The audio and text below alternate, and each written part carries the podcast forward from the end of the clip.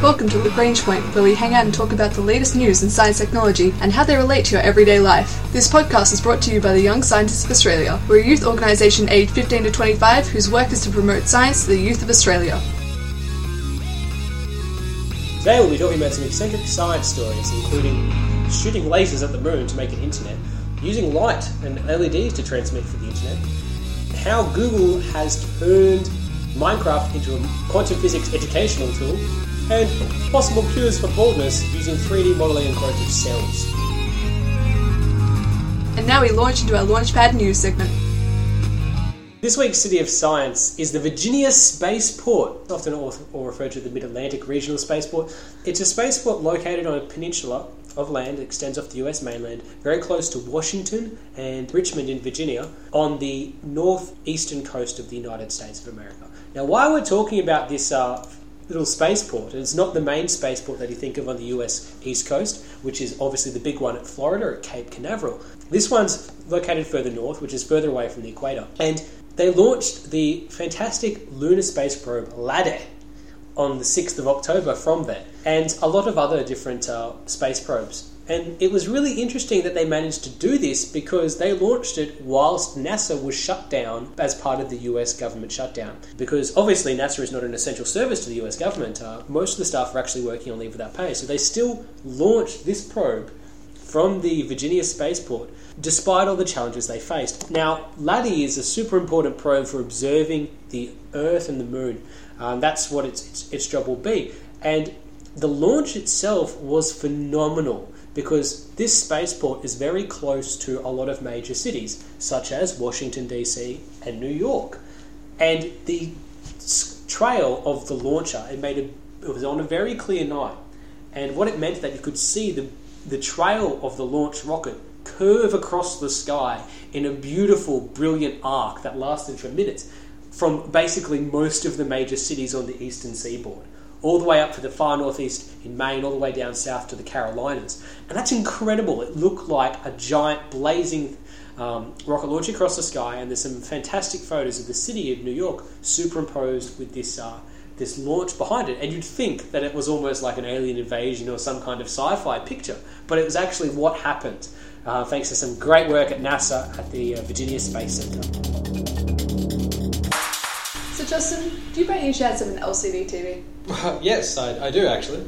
Well, apparently NASA can one up you because they've got an LLCD TV, which is currently on board a probe which is um, flying around the moon, approximately 380,000 kilometers away. Hey, what's this probe called?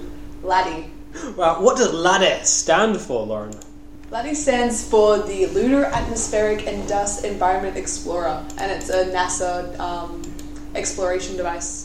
So they've got this LADEE circling the moon, and they've got the uh, Lunar Laser Communication Demonstration, the LLCD, uh, set up on it. And what they're trying to test is super fast, high speed internet by using lasers on the moon to transfer data.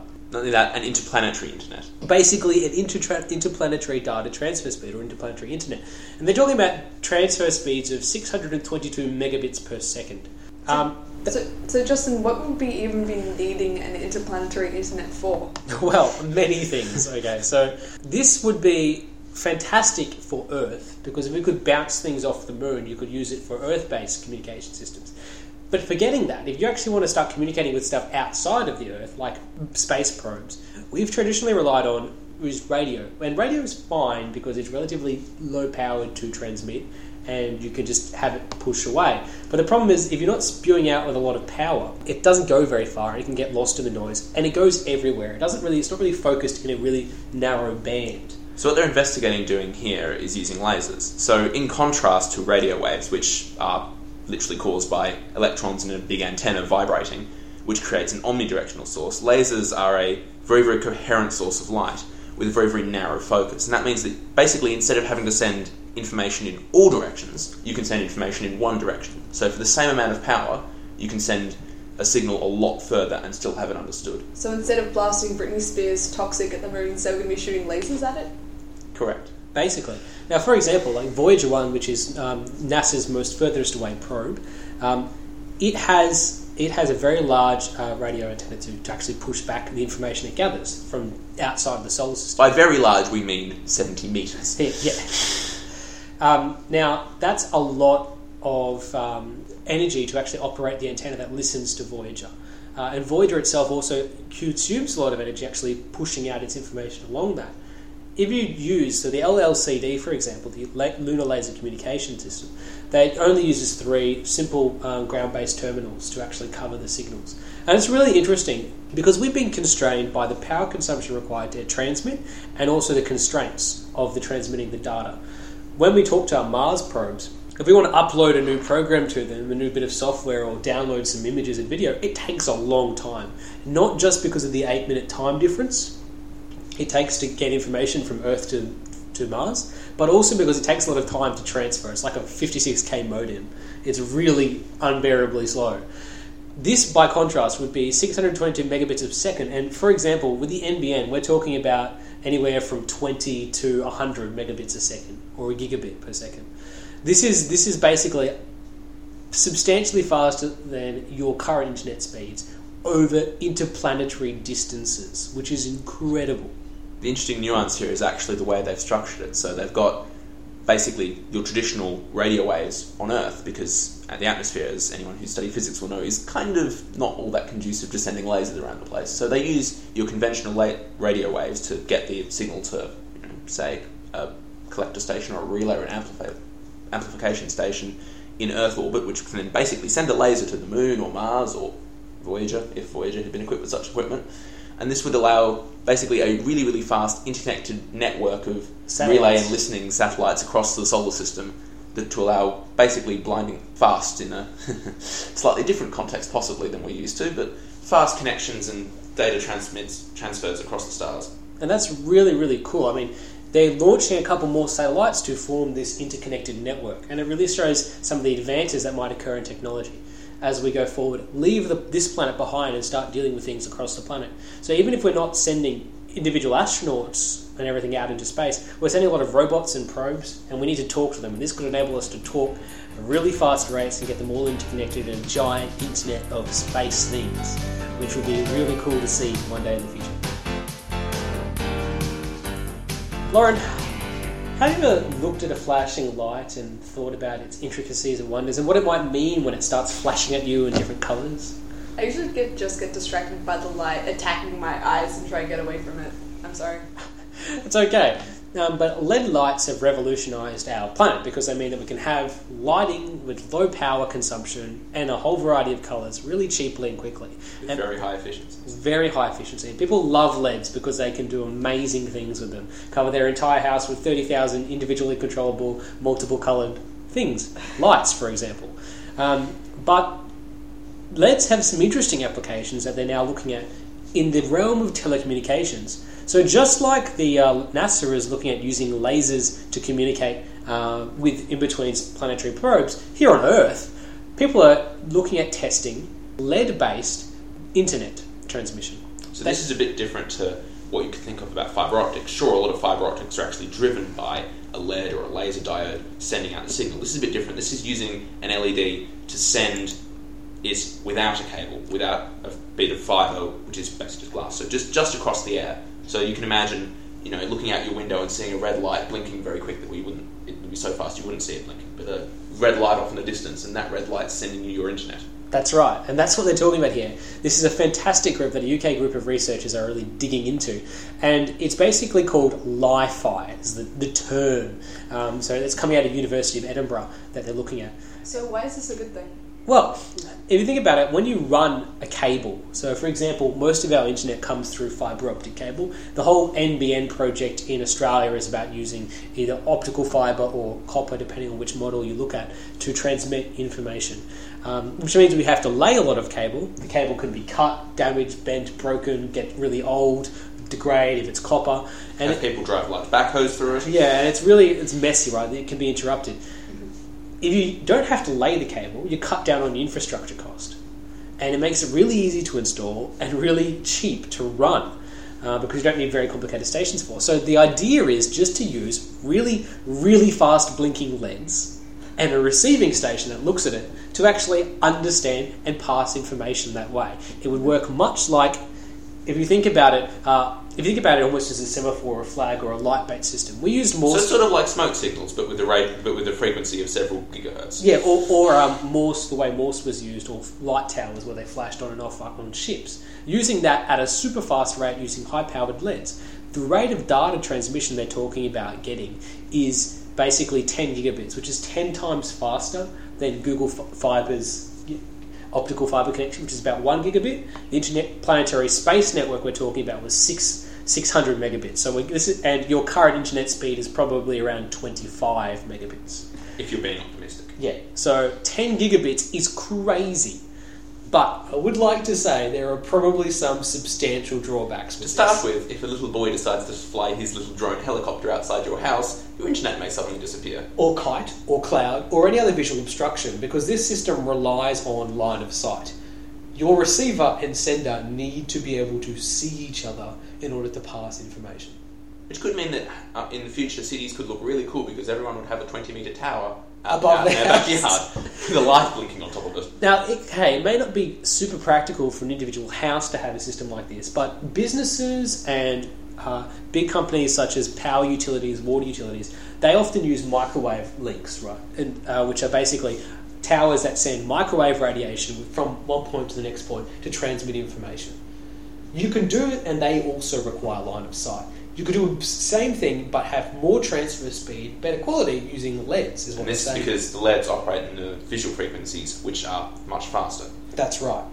Unfortunately, some of the drawbacks mean that we can't actually use this for the um, interplanetary internet connection we were talking about before. That's right because There's a fairly there's a fairly limited range on it. For line of sight isn't so much the issue, but the other thing is this system would work quite well over several kilometres. But as soon as you start going through 80 kilometres of atmosphere that you need to get into space, you run into the issue of light gets bent. Obviously, that's why the sky is blue. In fact, is light from the sun being bent. You can imagine if it does that to the sun, what it would do to a single little man-made beam of light.